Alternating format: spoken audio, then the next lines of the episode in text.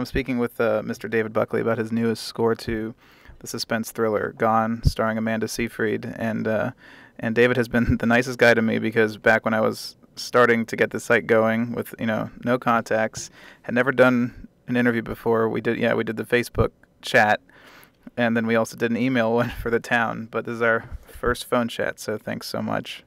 Oh no, pleasure, pleasure to uh, talk, talk uh, man to man at last. And uh, so I know we we talked about this in our, our past interview, but um, for people who, who maybe missed it, or and I think you have a, a great background. So how did you get started in music, and what led you to film composing? Um, yeah, I, I um, I think my first sort of exposure to, to film music was as a choir boy. I um, sang on the soundtrack to The Last Temptation of Christ, the uh, Scorsese film, um, with uh, Peter Gabriel score. And I think it was a bit of a, an eye opener, um, in as much as you know I was putting a very sort of traditional um, choir boy thing, singing church services every day, and not to say it was boring, far from it, but this was definitely, um, you know, this was a noticeably different event that happened um, in the in the weekly cycle, and uh, all of a sudden here's Peter Gabriel and and big images up on the screen that we're singing against, and um, you know all this gear, and I, I think it just it, it did. I, I, I wouldn't say that at that moment in time I said I wanted to be a film composer, but I do think it planted a seed, and, and it did it did suggest to me that that there is another way that music can be used besides just being for its own benefit. There is a um, a synthesis it can make with other art forms. Mm-hmm. Um, and then I continued uh, in, in, that choir. We also participated in a, a, piece of music. It's a composer we've spoken about before, a composer called Richard Harvey, an English composer. Oh, right, of course, yeah. And and multi instrumentalist. I mean, he's he he's he did a lot of the woodwind solos on uh, The Lion King, um, and he wrote a, a huge piece uh, back in the back in the 80s. God, it seems weird to say back in the 80s. Um, very end of the 80s, called uh, "The Plague and Moonflower," which is a which is a big, um, almost like an oratorio. It had orchestra, choir, um, electric instruments, ethnic instruments, uh, some narration, big sound and light spectacular as well. Um, and we, we were singing, we did various performances of this. And even though it was, I mean, ostensibly a classical work, right, right. It, it also, I mean, he, he had a, both a classical and a film background, and there was sensibilities in there which, which um, uh, uh, uh, immediately appealed to me. In fact, Richard and I have become very good friends now, and, and actually Richard's been very helpful in, in, in my career. So I think those two things, I think the, the Peter Gabriel and Richard Harvey experience in my, you know, when I was 10, 11, 12, definitely put put something in place which which I guess years later I, I, I decided to pick up on and pursue. Mm-hmm. And when did you when did you move to Los Angeles? Um, it only seems like the other day, but I was just thinking about it. I think it's about five and a half years ago now. Um, it was one of those things which was, you know, come over for a few months. Yeah. I think it was three months. That's that's what the uh, that, that's what the initial thing was. And then, you know, five and a half years later, I'm still here.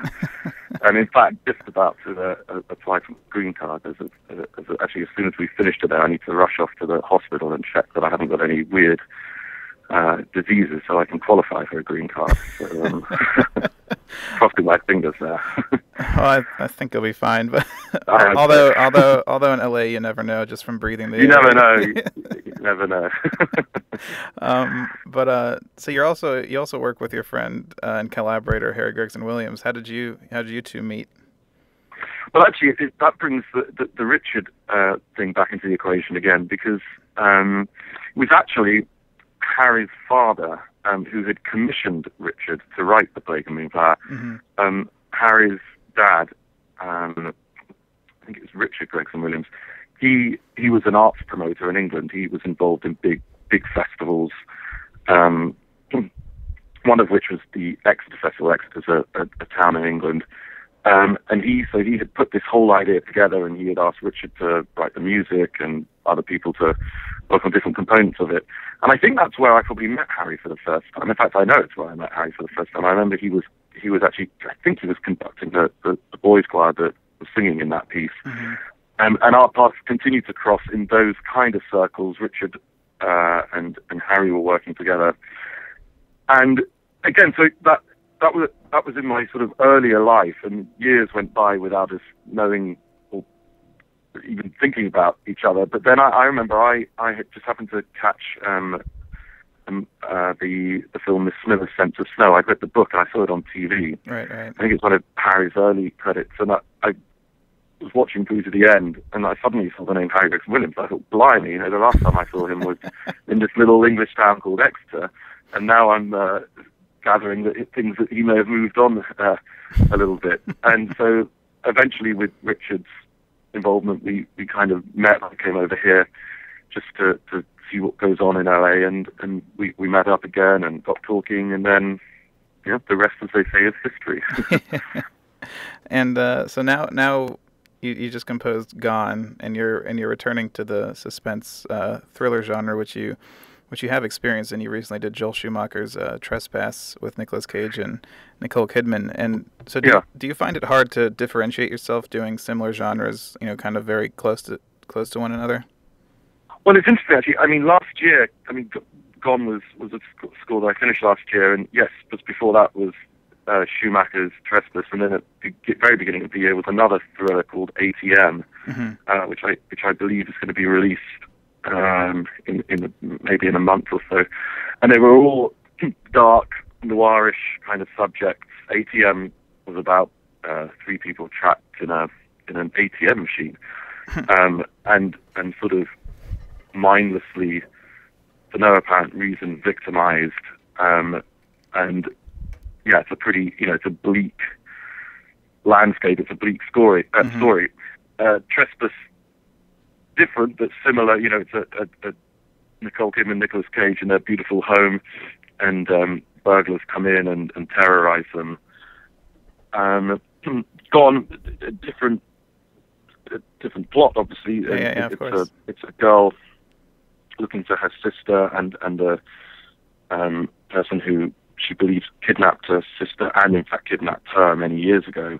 But yeah, I mean they're all living in a in a dark place, um, and you know dark is is a you know is somewhere that I've I have gone to and and people seem to like me going there. um, but yeah, I mean it, it's an interesting point. I mean I think we've spoken before about the, the my ideal, and, and to a certain extent, I've been I've been lucky here. But you know, I, I I'd certainly like to tip the balance a little bit more into into into finding projects which don't just simply live in in in a in a sort of thriller genre. You know, I'm very lucky that while I've been doing these movies, I've maintained my TV show, The Good Wife, um, which you know is, a is a real life. You know, it's a legal thing, but but Yeah. as much as anything else, it's also about love and and, and normal normal things.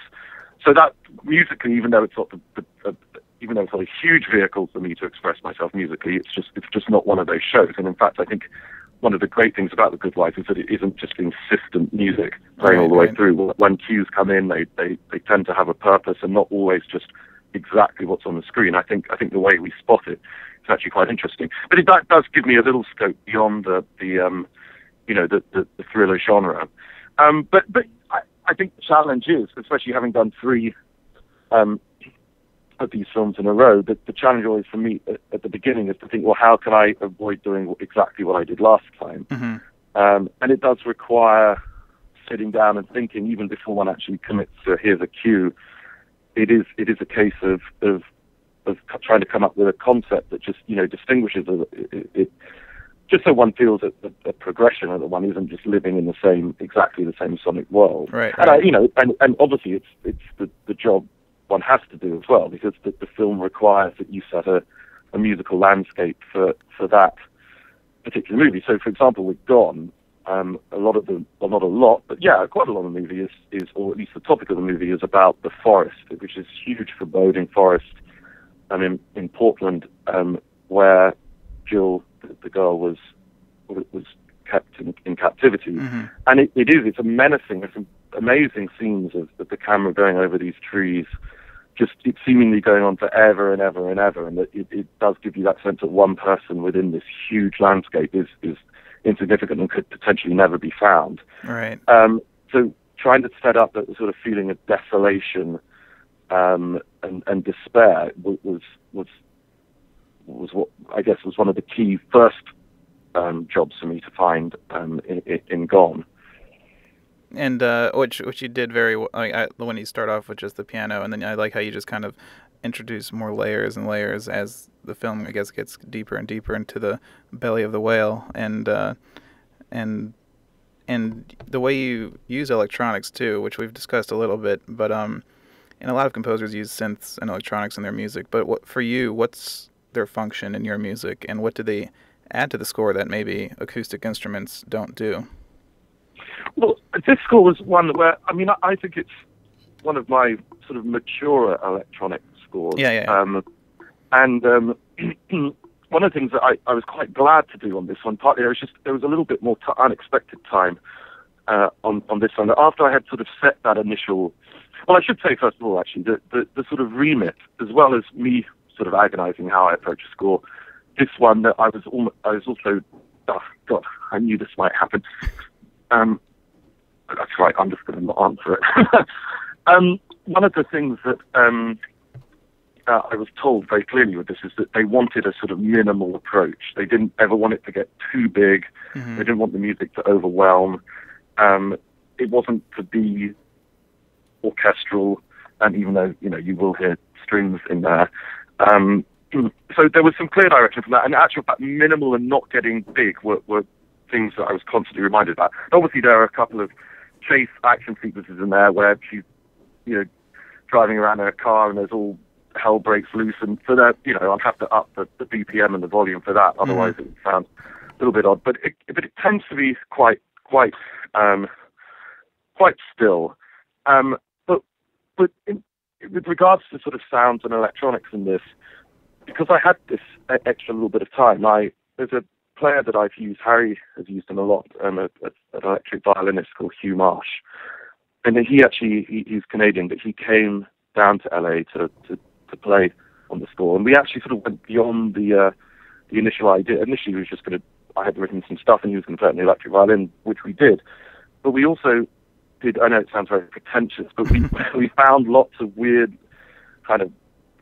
So, uh, for example, some of the percussion was made by just getting a, a pencil and tapping a glass, mm, wow. and tap like weird kind of strummy effects on guitars and and blowing cymbals and things like that. I mean, I've I've got this silly little collection of, of, of found instruments and, and things that we just sort of hit and, and made rhythmic patterns. And then they went back into the box and and started messing around with them. So I think, yeah, I mean, I, I a lot of the sounds in this score, more so than perhaps many of the other electronic scores I've done, the, the sound sources are largely, I'd say probably 70% largely organic, things that right. were recorded um, and then sort of processed, mangled, distorted, um, and and you know, and some and some overtly more synthetic sounds added added with it. But um, you know, for example, I mean, an, a, the the piano theme itself, very simple, five notes, mm-hmm. but that but that is also often just twisted very slightly, like there might be a weird little delay, or it might be reversed, or or put into a strange reverb space so that the seemingly, I mean, it's not, you know, it's not the first time anyone's done this, but it was, you know, part of that tradition of the, the seemingly ordinary and, and commonplace, namely a little piano motif, is somehow subverted to sometimes, you know, grotesquely, but but often just subtly. And the, the unsubtle, uh, sorry, and the, the just the very small nuances there can help I think give you a sense of unease, which is what we were looking for. Certainly before you know before we get into the meat of the film, when we're actually just trying to show her her sense of anxiety um, and the fact that everything and everyone is, is, is has an element of suspicion. That that just little turn of the screw uh, uh, uh on a sound hopefully mm-hmm. gives gives that unease and and um, and unrest that the filmmakers were looking for. Which which you do very well because I've I uh, what I love about Gone is that you have all these kind of layers and stuff working, but yeah, you're, you're right. It does sound organic. It doesn't sound processed. It doesn't sound kind of jumbled together, and you can like kind of distinct. You can distinctly pick out every little sound, so it feels like it's each each their own individual thing. So you never get, I guess, it's not a loud score, but it's it does pack some little you know punches every now and then, but it doesn't feel yeah, that's, overwhelming. That's, Right, right. There are some little spikes. You know, there are. I mean, there are some shocks. I mean, you know, without wanting to give the story away, there are moments where it's, you know, we we're living in this sort of like just holding the space, and then all of a sudden, whomp, Yeah. and we're we're we're we're, we're hitting something, and that's. I mean, there's a there's a good dramatic reason for that. Um, but but also, you know, I, I, there's. I also wanted to try and portray, and I, I think I, I hope do to a certain extent in the first track, and also I think the track's called Evidence, quite near the end, maybe track ten. Wanted to also give some sense of the. It, it's the one where there's a sort of violin ostinato going in there, Mhm. um, and and the strings are quite prominent in that. I wanted to give some sense also of, of the lush, verdant quality of the forest that, that she's in, um, and that you know, and that also is a that is an organic world. It's it's a world devoid of, of electricity and and you know it is all green trees and rivers and it's quite desolate and bleak, but it also has a has a sort of organic beauty as well. So in a couple of tracks, I wanted to minimize anything that was overtly electronic, just so. You, but obviously, I, I couldn't suddenly go into full symphonic realm because it would have sounded weird. It would have been very jarring. But Yeah, yeah. certainly calming down some of the, the distorted elements and, and letting us, um, you know, swim within this organic fabric. And uh, so yeah, you, you- talked about not wanting to do too much with the music and not overdoing it. So what's the what's the secret to building suspense with music, which has been done? You know, just you know Bernard Herrmann and and uh, the Hitchcock films and and uh, how do you know what's too much and when do you know to pull back so you're not overdoing it? Well, I had a producer who made that very clear, so that was that was easy. Um, too much, too much. Um, it's um, it, I mean, I think you grow you grow with the movie, and you you you know, as you're writing, you it, it is a case, especially in a score like this where it's not okay. There is one theme, Right. um, you know, so it's not like it's not a, a complex thing where you've got, you know, like an animation, for example, where you may have each character's got their own clearly identified thing. I've just been watching the Raiders of the, uh, sorry, the Indiana Jones films the last few days, just just to remind myself how great they are, and hmm you know, you, it's so clear. Here, you know, here comes a character. Here's their theme. Here, here's this. But this is this is monothematic. There's no doubt about it, and it's a simple theme. Um, and so I guess the idea is that that how can you use some, how can you use simplicity to create? I guess the question is how can how can something that's um, so i in its sort of primary form simplistic, how can that create tension? Right. I think that it is. So a score like this is about textures more so than than you know developing a theme in some kind of Beethoven manner, or you know like Mahler. It's more. It's more how can.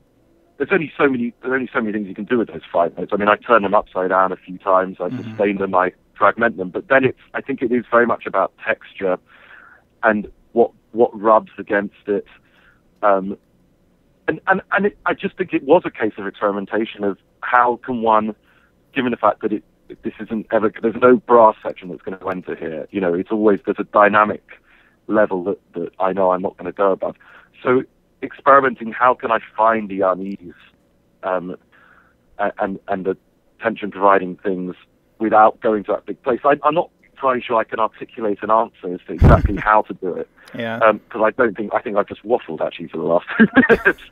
but I know I, I definitely know it was a sense of, of trial and error, well, it's it. and also There has to be. A, I think there's a human element to it. You have to feel it, too. and you have to feel it. Yeah, yeah. You have to. You, you, and also you probably have to go too far as well. You have to take it to.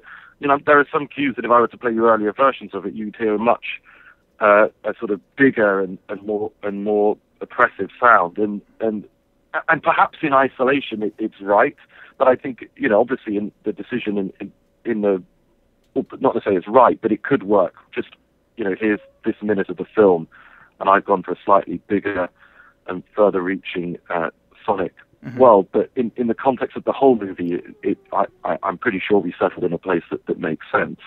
You know, there's a long stretch in the in the final reel of the movie where where she's driving towards her supposed kidnapper, and it's it's actually a, I didn't present it as that way in the album. It's a 10 minute cue Mhm. of of um she's she's talking all the way so it's music has to be you know I can't crush the dialogue. I've got to I've got to be supporting it, Right, but right. I've also got to just. But she is driving further and further into this dark forest, and um, I, I give some of it on the CD. There's, I guess the way I do it is bringing in these extra layers. So these these little pulses, and then another pulse will come in and just create a little counterpoint up against the previous one, then another one, and then that will fade away and something else. So it's just this ever evolving, shifting thing that I guess you know to some people's ears. Some, some people may just say, "Well, that's a drone, isn't it? That's just a drone." Mhm. And I, I you know, I, I would like to say, well, no, actually, it is an evolving landscape, musical landscape, and the evolution of that landscape, albeit subtle, is supposed to correlate with her descent into into what's potentially, you know, death for her. Um, so it's trying to do, it's trying to do potentially big things, but in a small way. Right. And well, uh, another thing I, uh, that I loved about the the album is the tr- like you do have a lot of long tracks, you know, four or five minute tracks, which really allow the music to kind of wash over the listener and wash over the audience. And and I'm not a, I'm not a fan of a lot of short track albums because they just feel very jumpy and disconnected. So I, the the whole album, the way you presented in the album was uh, very good. Oh well, no, I was, I was, I'm glad, glad to hear you say that. Thank you. And, and uh, but actually, you know, some, I think the way I wanted to organise when I was actually writing the, the, the cues for the film, it was to keep. I preferred to write longer cues than shorter cues. I mean, there's some places where there's, you know, a five Uh, second sting. There's right, not right, much I can do about that. Nor do I represent that in the album because I, I don't think anyone needs to hear that as a, as a track. But um, I, I certainly for me, and, and as a rule of thumb, I like to to to take on longer tracks than three short cues, um, just because it gives me a sense that, to you know it's easier to find a place, a structure, and a place to grow and, and then subside, and, and it just it just feels a little bit more graceful, especially in a, a score like this. Again, where I say that it is about texture. And it is about letting something wash over you. I mean, I think you have to be in a certain mood to, to want to listen to, to to scores like this because they're they're not they are not Raiders of the Lost Ark. You know, they are. It's, it's a different sensibility. So it is a sort of late night, couple of glasses of wine, um, and letting these these these sound worlds wash over you. Um, and therefore, I think you know if they're short and abrupt. It's going to it's going to piss you off quite soon. so it definitely was a, a, a determined um, a part of me to, to make sure that these were as, as as long as they as they should be, and you know, hopefully not too long, but long enough to feel that, that there is some kind of structure and familiarity. Right, and which I mean, the whole experience, I, I enjoyed it so much, and it just you know, it felt your style. It felt, uh, and it just wasn't a cliched, you know, one of those things where I'm like, oh, come on, come on. So it was, I, I really did enjoy it, and um, oh, good. and uh, so just to wrap things up, uh, uh, back back on our first interview, I asked you if you could if you could score any film ever made with no disrespect to the original composer. You you said English Patient, so I just wanted to make I sure. did. Yeah, so I just wanted to make sure if uh, that's still your answer. If you if you'd pick another film. Ah, wow, I forgot about that. Yeah, the English patient. Um, well, I guess I mean, again, I I would never, you know, uh, it would be so um, arrogant of me to even suggest I could get anywhere near the brilliance of of, of the inflation, or or or for perhaps my other suggestion, just just just out of you know, it would just be a curiosity. Right, right. Obviously, the, the the artist, which I, I don't know if you've seen that movie. I actually have not seen it yet, but I do want to. Oh, right. I, I really loved it. I mean, you know, I I think there's some great great films out this year for um, for the whole award season, and I, I really enjoyed a, a number of them. But obviously, to, to to in this day and age, to score a silent movie is is a rarity, and I think I don't know much about the guy, um, Ludovic Bource. Ludovic think is that Boris, his yeah. The score is really yeah. really good, yeah.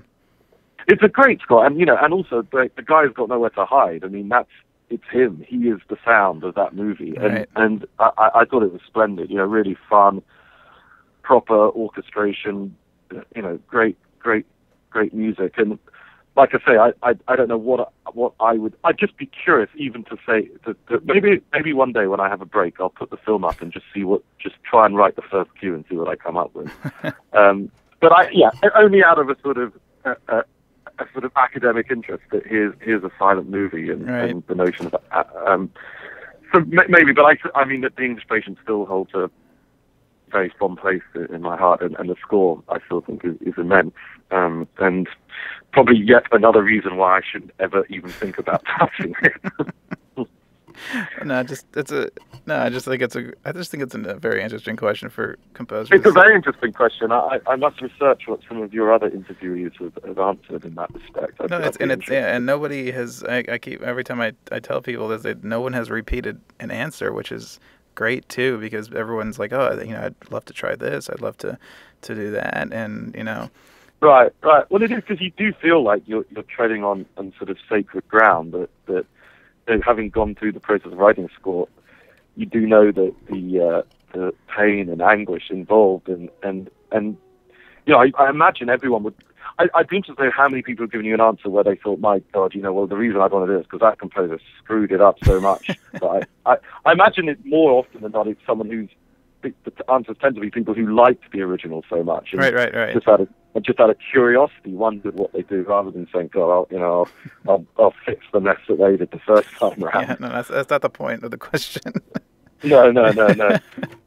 but uh, I don't know. I guess I wonder with you know with the with the a world which a film world which is dominated with sequels and remakes. I wonder if we will ever see the idea of, of old you know movies from 30, 40 years ago being rescored with different sensibilities. I mean, mm-hmm. it would be an interesting, an interesting.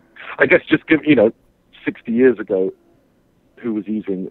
Well, I I I, I, I don't know the exact dates of, of film music history, but I, you know, at some point, electronica played no part in films. It'd be interesting to to look back at a, a film.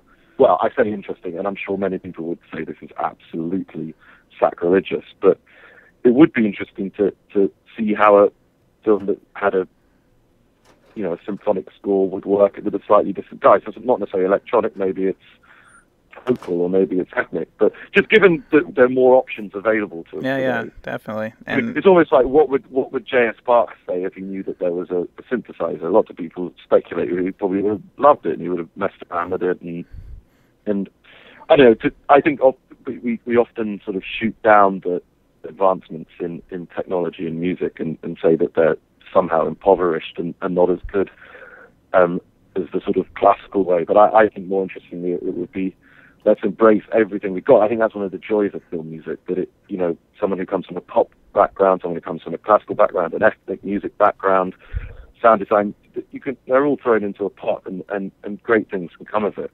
So it does strike me that, that experimentation, albeit just on a, just a, a whim, you know, oh, I wonder how this would work. Right, right, yeah. It, it, it might, it might show some interesting results, or not. Maybe it, it will prove that things are just fine as they are. Well, I, I was I was watching an interview with Martin Scorsese, and he was talking about Hugo and how he was working with 3D, and he was like, he was sitting next to James Cameron, so I felt like I was almost like a puppet master with, with strings talking about 3D. But and there he's like uh, he and he says, imagine imagine Citizen Kane in 3D, and he's saying, I'm not saying do it, but just imagine it. So it was just, right, right, right. Yeah, often just, just the thought of these things, just the conceptual uh, idea is it can can can throw your brain into all sorts of funny places, and and, and, and hopefully sort of creative and, and not and not stifled by tradition as well. Right. Um, um, well, that's all I have for you now, David. Thank you so much. It great. Was, it was oh. a pleasure again. Absolutely, as always. Thank you very much. And, um, uh, and I'm um, sure we'll talk again soon. Oh, very. I don't soon. know what. I guess our next our next thing would have to be meeting in in person. In, being in the same room, we've now got uh, from email okay, to yeah. telephone, so well, we're, we're that'll be the next logical step. All right, I'll look forward to it. Um, uh, good luck with, with with Gone, and uh, it's opening. What is it? Not this weekend. Next weekend, right? Next weekend, yeah, twenty fourth. Twenty fourth. Okay. Well, thank you so much, David, and uh, not at all. Pleasure. Have a great day. thank you, and you. Take care. Bye.